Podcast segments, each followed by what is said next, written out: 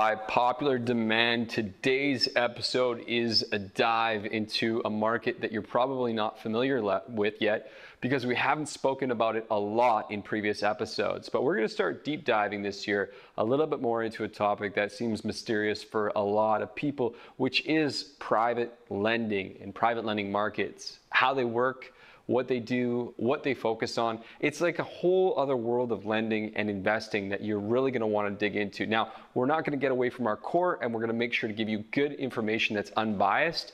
And uh, in an effort to do that, we're going to bring on different people. And today is not any different. So today, we brought on uh, Lisa Stewart and Taylor Little from Neighborhood Holdings, the CEO and Vice President of Capital Markets. So we got the big names up here. These guys are a massive private fund who really know what they're looking at and really know what they're talking about. Some of the answers in this episode are just phenomenal. And I think you're going to get a deep dive into how some of these private lenders operate.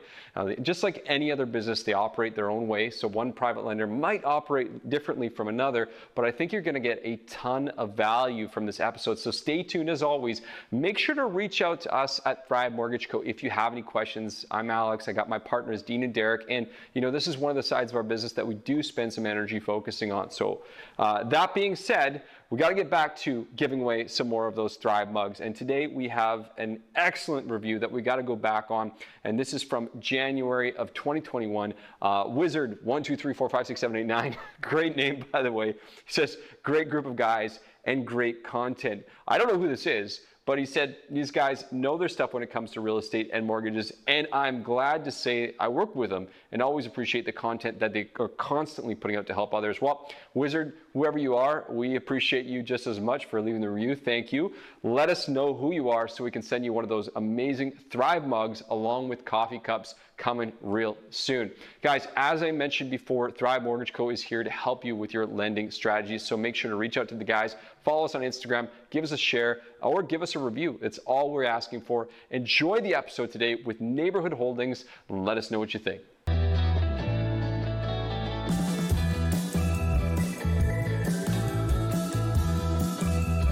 What's up, guys? You are listening to the YVR Remo Show, where we talk all things Vancouver real estate and mortgages, take boring topics, and make them interesting. Make sure to stay tuned to listen to everything you need to know how to put cash back in your pocket, create wealth in real estate, and simplify the complicated. Hey, listen, it's um, it's a beautiful night outside. Uh, apparently, it was snowing earlier today, right? So, uh, thankfully, everybody works from home right now, and uh, even more thankfully, we were able to connect and get you guys all out on the uh, the podcast here. So um, we're gonna welcome you guys both to the show, and I'd like to introduce you guys one by one. Actually, ask you guys to introduce yourself uh, if you don't mind. Um, why don't we start with uh, Why don't we start with Lisa? Lisa from Neighborhood Holdings. Tell me a little bit about who the heck you are and uh, and what you do. Sure. So my name is Lisa Stewart. I'm the Senior Vice President Capital Markets at Neighborhood Holdings. So my role, I, I manage capital, which comes with the title, which means bringing in debt and equity capital and then helping to deploy it in the form of residential mortgages. Ooh, that sounds very fancy. Um, for someone who doesn't understand the terminology, let's break it down one more step. Capital, what are you talking about there? Capital is money. So we bring in money from investors, um, institutions, individuals, um, investment advisors. We also bring in money from banks. So we have a credit facility with a syndicate or group of five banks who will lend to us. And with that money, we then lend it to people who are looking to buy homes across Canada. Love it. That's awesome. That helps me out a lot. Appreciate that very much. Uh, I need a little extra juice from my end. I got to fully under, understand and comprehend it. Taylor, thanks so much for joining us today. Of course, uh, we get the big wig as well. Um, and we're super excited to have you join us today. My friend, tell us a little bit about uh, about you. Who, who the heck's Taylor?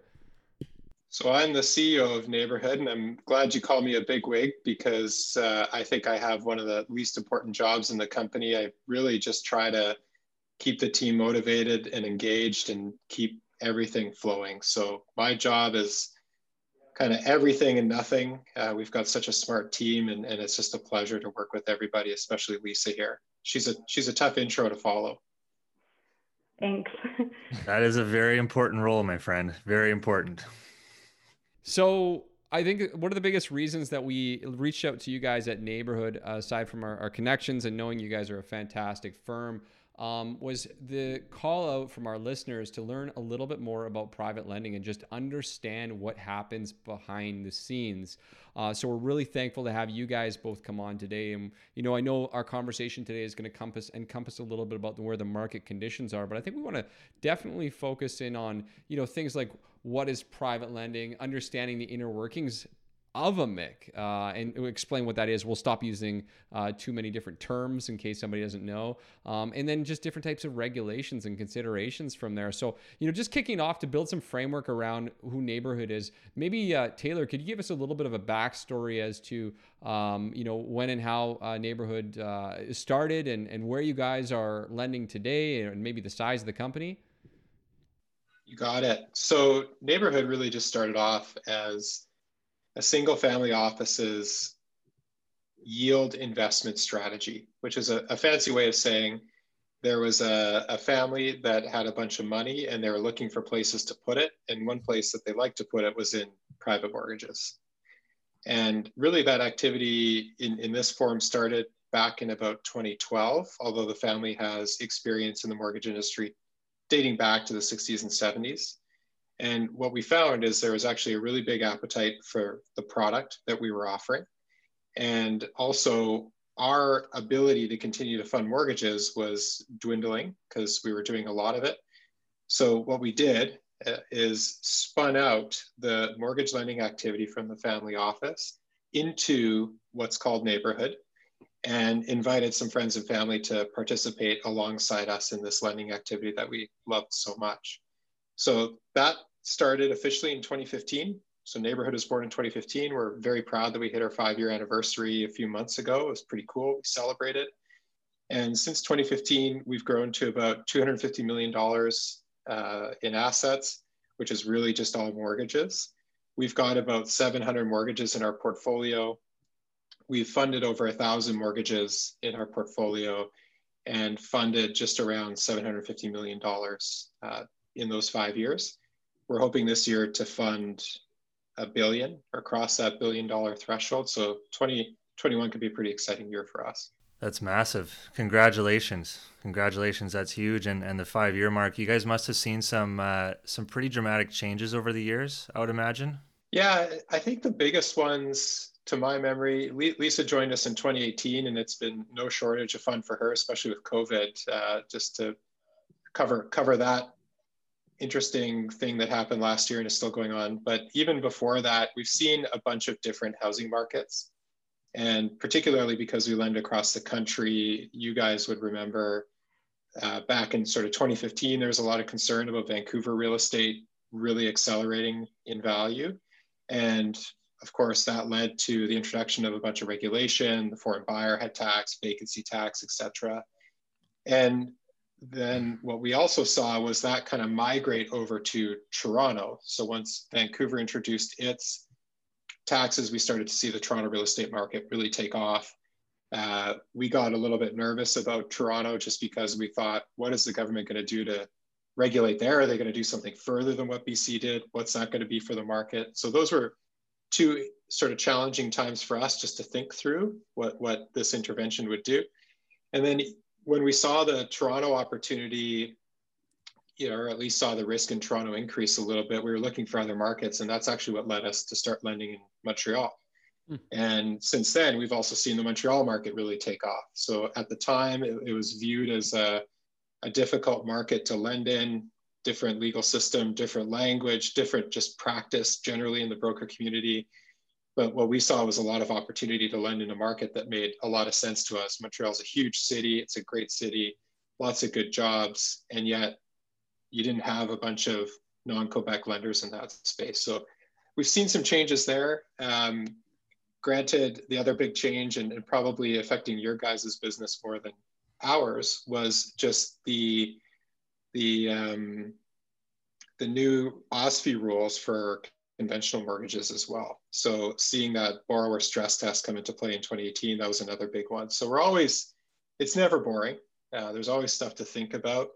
I think what makes our business a bit more comfortable is we're lenders. So we don't have to worry too much about our house is going to go up in value five or 10% or 15. We're really thinking more like, are they going to drop by 25? And if, if they are, do we want to adjust our lending practice? So we have to make sort of broader bets, which is why you know, going to the investment point, it's, a, it's an interesting space to invest in because it's a bit more stable than what you might find if you bought, say, 20 apartment buildings and you really hope they go up. But if they go down, uh, that could really sting.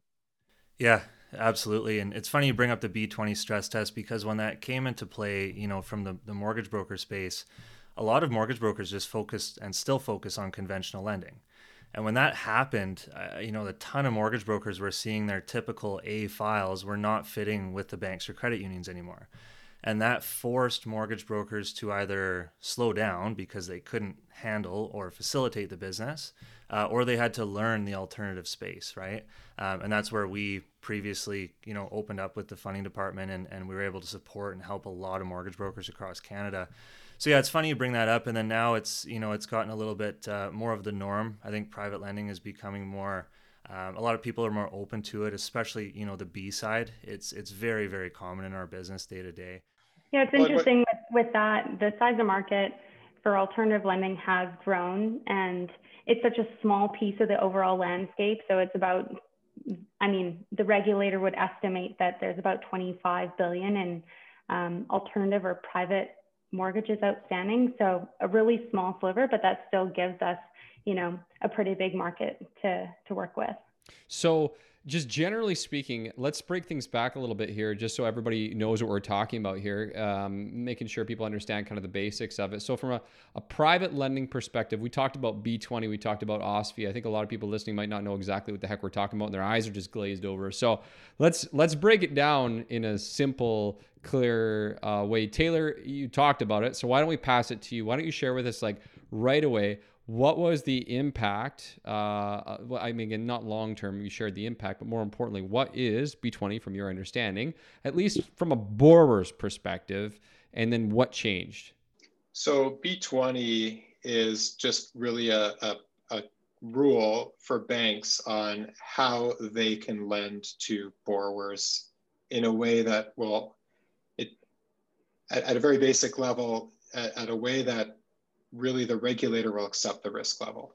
Um, so they, they talk a lot about risk weighted capital and what you can lend against on your own balance sheet versus insuring. That's where it gets complex and I don't understand it perfectly well, but the idea is there are rules out there to make sure banks aren't making loans that they shouldn't. Overlending and, too high of a risk, I guess. Exactly. So in 2018, or I guess really in 2017, the banking regulator said, look, prices of real estate are really climbing in Canada, rates are relatively low. We're worried that people are taking on more than they can chew. Because uh, if this market goes down, we don't want to see a bunch of people who borrow too much to buy real estate that's potentially underwater in terms of you know the value of the house is, is worth less than your mortgage. So the change was to make you qualify as a borrower at a rate that was higher than what the banks are offering. And that was designed just to make sure that if interest rates climbed, uh, one, your mortgage would likely be more expensive, uh, depending on what type of product you were in. So you might have a fixed rate mortgage, you'd be fine for a while, but then when you renew, you'd have to renew at a much higher rate. So the banks are worried about that. But also when rates rise, there is a risk that prices could fall. So they just wanted to make sure people could manage that. And so what we saw at the time was there was definitely a lot more interest in our space because fewer people could get a bank mortgage. Suddenly, the mortgage that you know you know you can afford at two and a half percent, you have to show that you can afford. And I forget the, the spread, but you'd have to show you can afford it something like two percent higher than that.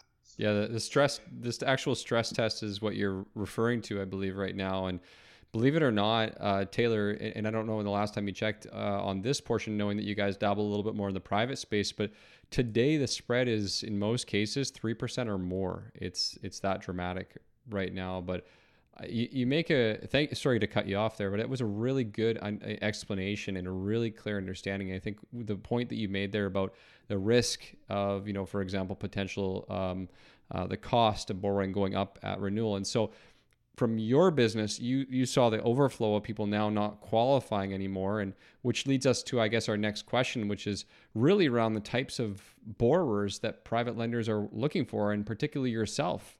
So, 2018 occurs, OSFI comes in. Does neighborhood adapt their guidelines based on that? Do you change the type of borrower you're looking for, or, or who are you seeing these days? So there's a lot of people who we would say are left behind by the banks, just given how rigid the regulatory environment is. A common examples of people we would lend to is one business for self or self-employed people or contract workers who might work, work in the gig economy. That would be a big portion because banks require that you have verifiable income. So that means your T4 slip, your tax slip needs to state how much you earn, and that's what they use to underwrite your mortgage. We don't require that. We rely on stated income. So um, if someone has, you know, irregular income or they've just started their own business, we can rely on the income that they that they state to underwrite the mortgage. Secondly, um, people going through some sort of transition in their life, whether it's a divorce, they now need to hold two properties instead of one for a short period of time. Um, someone who's temporarily off work, maybe they're on disability from their job, have lower income than they than they would have previously. Um, private sale transactions. So if someone is purchasing a home that wasn't listed on MLS, that would be another example. So there's numerous reasons why someone can't go to a bank. And we help those people who are just temporarily unable to access prime financing, lend to them for, say, a year or two or three, and um, wait for them to be able to return to that prime space.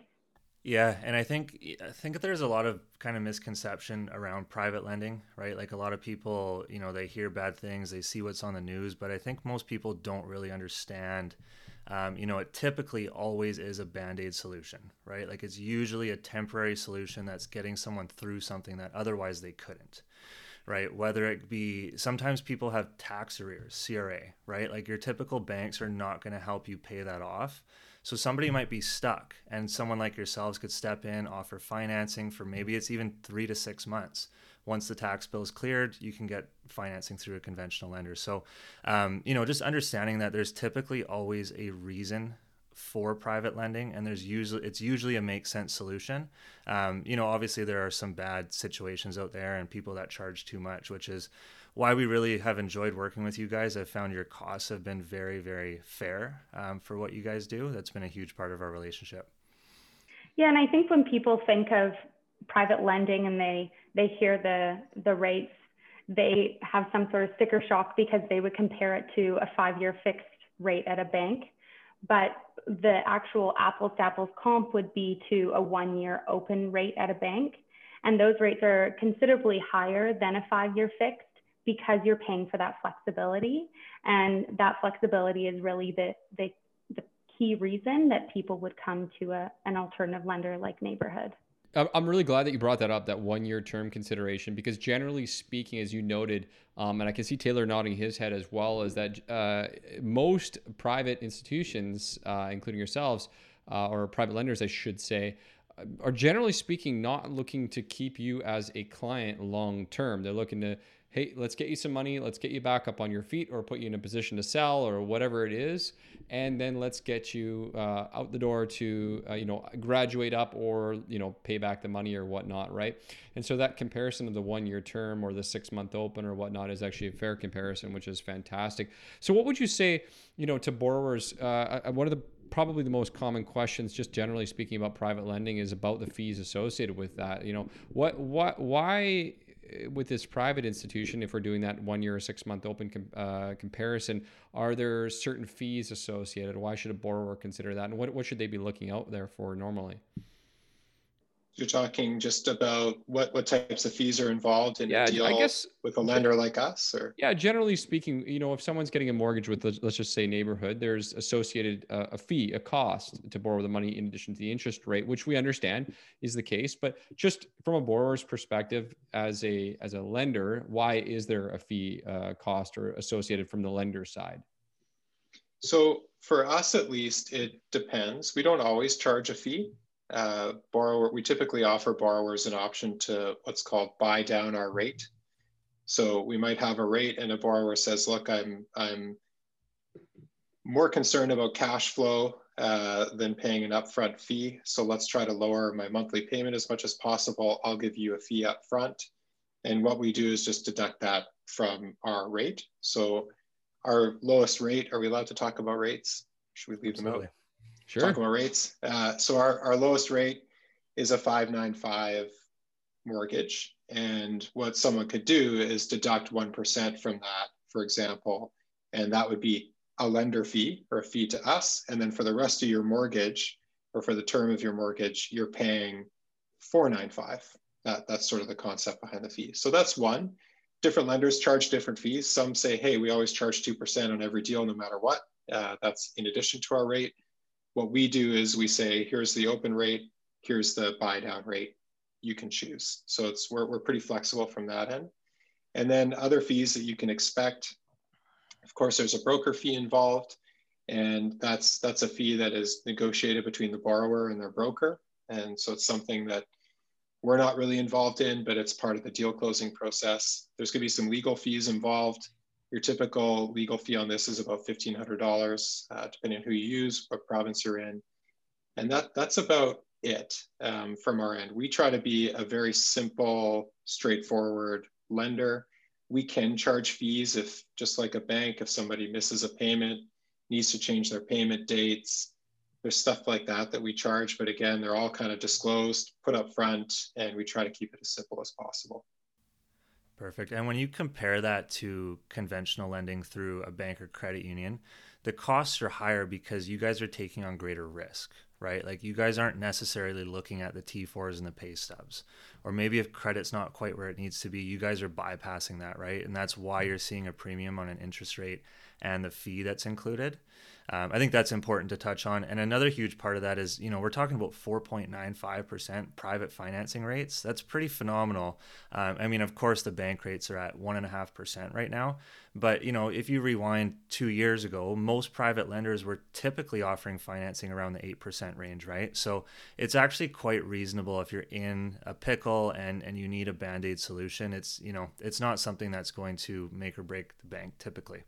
Yeah, a way that we often explain the the rate variance to you know that that one percent that you just did as the five year fixed is half of the rate would be attributed to the flexibility, so the ability to pay out after a couple months if the if the borrower chooses to do so, and the other half would be credit risk. So as you mentioned, we're not um, we don't need as much documentation as a bank requires to underwrite the loan, which yes does increase risk um, in, in some regards. But for us, we make up for that with the rate. And, and, one other thing to think about too is just the fact that we are typically interest only. And so, from just a cash flow perspective, uh, the, the borrower might, there, there's an equilibrium out there between our rates. Let's say you're paying us 7% what does that mean on an interest only basis as compared to an amortizing bank loan that might be at four or 5%? Cash out of your pocket probably is going to be pretty similar. And from our perspective, if you're in a one year deal, you're not paying down much principal on your mortgage anyway. So people pay for that flexibility, like Lisa's mentioning. Mm. Yeah, that, that makes a lot of sense here, guys. So, hey, what I, where I would want to go into this is, you know, understand from a buyer's perspective what to look out for, but a lot of people that uh, we talk to on a day-to-day basis these days are looking at how do they invest in a MIC and what happens internally and and how you guys price out the investor returns and so forth like where does that come from? So i mean i don't know who uh, if that's a lisa question or a taylor question at this point right now but let's just say i you know i was introduced to neighborhood uh, if that's something that you take on and i was curious about either a how do i even get started investing with you? Why don't we start there Sure. So Neighborhood is um, a mortgage fund. All mortgage funds need to be um, distributed through what's called an exempt market dealer. So you would understand which exempt market dealer offers that fund's products. For us, we have a captive in, uh, exempt market dealer, Neighborhood Holdings Capital Management. So we manage that ourselves, but for many other funds, it would be managed externally. Okay. And so let's continue down that track. Uh, as someone decides, yes, I want to move forward with Neighborhood, I like their name and I like listening to Lisa and Taylor and what they have to say. They sound like smart folks. What types of, um, I guess, is there any minimum requirements typically for someone getting into this space as it pertains to how much they're going to invest? Uh, why don't we start there? Sure. So I think that that really varies by fund. For us, we have two separate funds, two separate investment vehicles that invest in the same pool of mortgages. And one of them has a higher investment minimum than the other. There's, of course, some flexibility there. We don't have a true bright line test. But um, our, our first fund, Neighborhood Holdings Limited Partnership, we tend to say that the minimum there is about 250,000. And Neighborhood Holdings Income Trust, which is a newer fund for us and was set up to allow investors to have access to um, registered fund investments. That has a lower minimum, and we typically say it's about 10,000. So, speaking of registered funds, this is a good one actually. A lot of people have RSPs that they've built up for years and they're sitting in the bank earning a very low uh, return. Obviously, you know, risk based decisions, but um, somebody could essentially take their RSPs and invest into a mortgage fund such as neighborhood uh, and those funds would then be lent out in the form of a mortgage or mortgages spread across properties uh, and you would see a return from that right? Yeah so different funds manage it differently. So for us investors um, provide us with their capital and they're investing in the pool of mortgages. So they're not investing in a specific mortgage themselves. Some funds do that specific lending but for us it is what's called a blind pool Okay, so let's dig deeper into that a little bit more then. So, I mean, I don't know if you guys are willing to share numbers and and uh, typical returns for someone getting into this space, because I think again, anyone listening to this is probably wondering, okay, well, why would I invest into this uh, supposed risky investment? What what can we anticipate as a borrower, and over what timeline should we expect a certain level of return? Do you have any examples? Yeah, so our investors, we, we say that we target between seven and a half to eight and a half percent on an annualized basis neighborhood and other, we'll call them MICs, just generally mortgage investment corps. Uh, they are yield products, so we distribute income monthly. And that's really what our investors are looking for. They want that stable cash flow, either just to see that their investment is uh, performing um, or get that cash flow themselves. We have some investors who are retired, they would use that cash flow for living, or um, you know, if they want to just uh, redeploy the capital, or many of our investors use that capital to put it back into neighborhood. Would you suggest that like someone getting into the space again because this is this is foreign territory? There's so many people in the investing space, and we get so many questions about it. Um, I guess the biggest question for most people is like, what, what do I need to know? What are the things I should be aware of? What like, uh, you know, everything from uh, just un- generally speaking, understanding the investments, um, what types of loan to value. Is this something that uh, you know that where I mean, uh, maybe the question is where would they find this information out, and what should an investor, especially someone who's jumping in this space the first time, be looking for? Yeah, that's really important because there's a lot of um, different strategies within the industry. So, where to find the information? Firstly, on the company's website, generally they will have an investors page or you can request an investor package and that will give you all the various fund metrics that I can jump into. Secondly, you should request what's called the offering memorandum, which is a publicly filed document where it discloses the, the risks of the investment, the strategy. You can see the organization's financial statements, and that will give you a good sense of the company itself. Metrics you should look for, that's really important for us. Uh, we build a comp set that uh, we often share with our investors to give them an idea of what to look for in the industry. So firstly, what type of mortgages is the company lending? There's first position mortgages, there are second position mortgages, third, fourth, um, huge range. For us, we focus on first position mortgages, meaning that we have first claim to the asset in a foreclosure scenario. And that means we're at the top of the credit stack. So should anything go awry with the loan, the person stops paying, we have claim to that asset. If it's a second mortgage, that means that there's another lender in front of you who needs to get paid out first before you would get your capital back. So that's a really important thing to look at. the second piece is what is the underlying property? For us, we will only lend on pure play residential properties in urban and suburban areas. Every home needs to be livable as it is today. So we don't do any construction, we don't do commercial, we don't do rural. And that's just because we like to lend on what we would consider to be a marketable liquid property. As a debt lender, we're always looking at the downside. So if we do need to foreclose, how do we make sure that we can get our capital back? And in order to do that, you in a foreclosure scenario, you would need to sell the property. It can be really difficult to sell a property in a rural area, a property that isn't yet constructed. Um, the other piece is really unique properties, jumbo loans. Those more expensive properties can be really challenging to value and also difficult to sell in a foreclosure situation, especially if there's been some economic event where you know people might not want to buy a, a five million dollar home or something like that. So that's another piece that's really important to look at. Um, where the company is investing is important. Many funds, you'll see that they're geographically concentrated. Um, that's super common in our industry. And for us, we like to lend across Canada in the various real estate markets just because they all have different dynamics.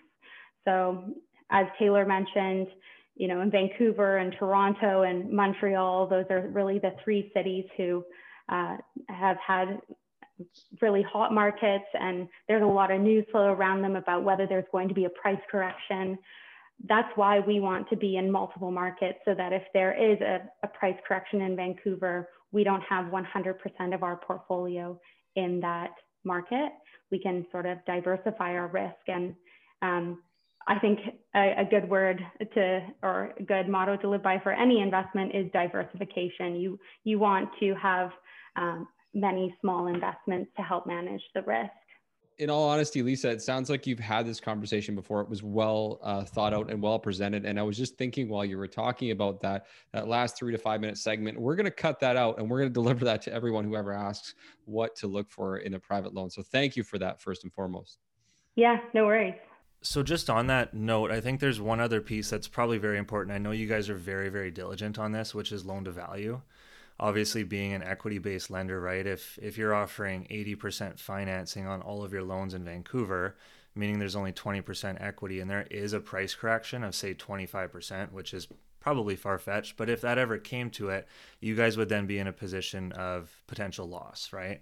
Um, and i know just from working with you guys for years that you're always very diligent on having a certain level of equity for the most part uh, in the properties that you're willing to finance yeah, that's true. And, and it's even tighter than what you describe, at least from our perspective, because if you're lending to 80% and you do have to foreclose on a borrower, you have legal costs associated with that. So suddenly you're at maybe 85% or 90 and that cushion gets even smaller. We even think of, and, and you guys might know this, we think appraisals have an inherent bias to them. So we're even cagey on that. So maybe your 80% appraised value is actually 85 um, based on the market. And, and it, it means no disrespect to appraisers. We work with wonderful appraisers, but it's just more about checking that risk. So we kind of work backwards and we go, how do we, how do we lend in a way that we think we're not going to lose money? Doesn't mean it won't happen, but how much cushion out there do we want to have? And so we tend to love any deal that's in the sub 65% LTV range, because that gives us a nice buffer if there's a housing correction, if the appraisal was a bit off, if there's legal costs, we're still going to come out whole. And that's that's a really important principle for us. And that's why we have a strategy where we want to be a really competitive lender rate wise in that bracket because we love those loans and we don't like the risk as much as we get further outside of it. So while we're talking worst case scenario, foreclosure, um, if you guys are comfortable talking about this, what does your history look like in regards to default? Have, do you guys see many foreclosures? Do you have to go through legal proceedings very often? So, actually, really happy to talk about it because it comes up. And I think one of the stigmas associated with this space is that you get a bunch of loan sharks out there who are just licking their lips trying to take a house and sell it and make a bunch of money. And that's not our game, and it never has been. So, really happy to say we've actually never finished a foreclosure process. So, we've never wow. taken possession of someone's home. So, I mentioned earlier that we've done about 700 or sorry, over a thousand deals. We've got about 700 in the portfolio today. Our what we call serious delinquency rate, so that's people who have missed three or more payments, is sitting at just over 1% in the portfolio. So we've got really, really high payment compliance. We have started foreclosures. Uh, we've started them probably 30 or 40 times. Lisa would know the number better than I would, but we have yet to take it right to the end. So typically, what will happen when you start a foreclosure, it depends on the type of borrower. We always try to work with our borrowers. If we can tell they're trying to make payments and they need some adjustments, particularly during COVID, we would split people's payments for them, move their payment dates around, wouldn't charge for any of that. We worked with our borrowers. But you do get some borrowers who just stonewall you. And so when you foreclose on them, you just file the legal papers and they appear in front of their noses. What we found is that that's a pretty good way to get them to jump into action and, and bring us current on the loan. So we're very impressive yeah, that that's our space, and that's partly because we're also lending to people with a lot of equity in their homes. They don't want to lose their homes; they want to make their payments and and stay in them. Absolutely. That just stood out to me. That comment that you just made, and unless I heard that incorrectly, you've started foreclosure proceedings, but you've never yet completed a foreclosure. Did I hear that correctly? That's correct. That's so that right there. We got to pin that. That's uh, pretty incredible. So kudos to everyone involved for that being the yeah. case. That's fantastic. Um, I, I, my last thought on this would just be in regards to uh, I, I just want to like talk where we started off, which is just kind of where the market's going here for private lending. We talked a little bit about the history, uh, you know, maybe 2018 having a big impact on your market and the and the quality of the borrower that you were seeing and the opportunities that you were seeing in the market. Last year, well, we don't need to talk too much about it, but it happened. And now we're in an interesting market where where things are changing. But you have big predictions for even the private space, which is interesting to hear. So, Taylor, what are we going to see in 2021? I think we're going to see a few things. So, one, I think we're going to see a very robust real estate market. We don't make a call on, on the absolute price appreciation or depreciation, but just in terms of activity, we were breaking records across the country all of the last half of last year. So, sort of July through to December, it's you know new record after new record for sales of houses across the country. People are buying real estate, and that's really driven by COVID. Talk to almost any economist that I've heard speak. That's what they're saying. It's just people realize they're going to be spending more time at home, and they want to move out from being a renter to an owner, or you know if they're an owner of a condo, they want a townhouse or a detached house. So that's the other trend is people are really fleeing to space, I think is the way to think of it. So you're seeing really active suburban markets, and we like them, particularly in Ontario. There's lots of large, sort of medium, I'll call them large, medium sized cities. And I'm thinking places like London uh, is a great city we like to lend in. Even Ottawa is a great market, Kitchener Waterloo.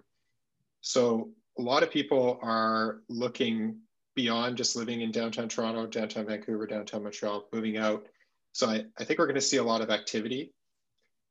For the year, that activity probably will be higher than last year. Uh, we're already off to a decent start, but given that we have some shutdowns in Ontario and Quebec, we've got curfews, we're just hearing that activity has slowed down a little bit. And if we're to learn anything from last year, it's that when you put a lid on this type of activity, at some point that pent up demand is, is going to come out. So we're thinking we're going to see that. Again, the nice thing about being a lender is we don't have to call a top here. We don't have to go, gee, we think prices are going to go up 15% this year. So we're going to get ahead of that and take more aggressive steps to lend at maybe 80%, knowing that by the time the market appreciates, the risk has gone down. So we're just saying, look, we'll lend at today's values at 65, in some cases 70%. Keep it there, but we're expecting a really robust market in the private lending space in particular, I think we're going to see a big year. Even for our fund, we're seeing a lot of institutional interest, a lot of big investors coming in with, with large checks saying, I like the type of return you're providing me.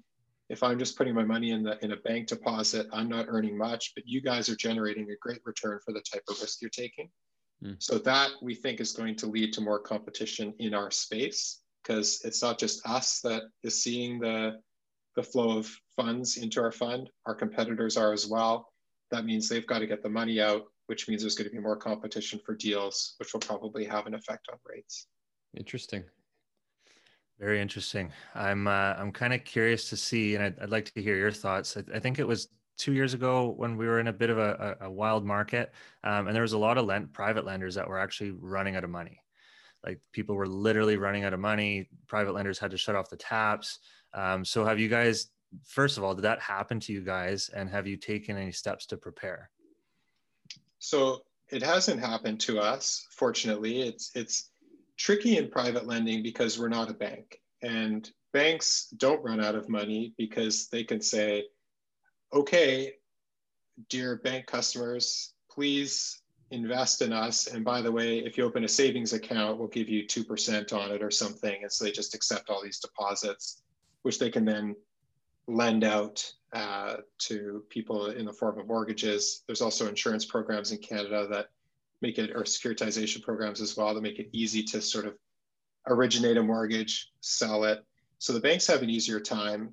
We've tried to build a system internally that so far has worked really well for cash management. And we have a very, very large line of credit with five banks, as Lisa had mentioned. So we can draw on that and provide that liquidity that we need to fund mortgages. So we basically manage our cash in a way that we forecast into the future what we think we're going to originate, make sure that we have the investor capital to support that, make sure the bank capital is available for it, and then go out and make commitments on mortgages. So we go and market to people. And if we're feeling like we're really flush with cash, we will offer things like rate sales just to make sure we can get that money out the door. Method to the madness. No doubt, no doubt. Well, hey, listen, guys, we uh, we may want to have you come back on again in the future. So we got to keep some of that intelligence uh, and and all that knowledge uh, in the tank here, so people will keep wanting to come back and, and listen to Taylor and Lisa talk. You guys have brought so much value uh, today and so much good information, uh, so uh, many good examples, and I'm just really excited for people to listen to this. So, where and how and why should people be reaching out to you guys? Maybe Lisa or Taylor, you could let us know. Lisa. Sure. Um, so where uh, on our website you can get our contact information. Um, you can contact us if you're looking for a mortgage or an investment. Uh, we'd be happy to help you. If you are looking for a mortgage, we would be directing you back to a mortgage broker because we don't work directly with borrowers. Um, but for investment, you can chat to me directly and um, yeah, would, would love to hear from, from all of you. Fantastic. Really appreciate you guys. And of course, when you said we'll direct you back to mortgage brokers, you said you're going to send them back to Thrive. Uh, so we are excited. We'll throw that. We'll just throw that in there at the end. But awesome. Really excited and thankful for you guys to come on today. Thank you, Lisa. Uh, thank you, Taylor, so much. And I hope you all enjoyed the show.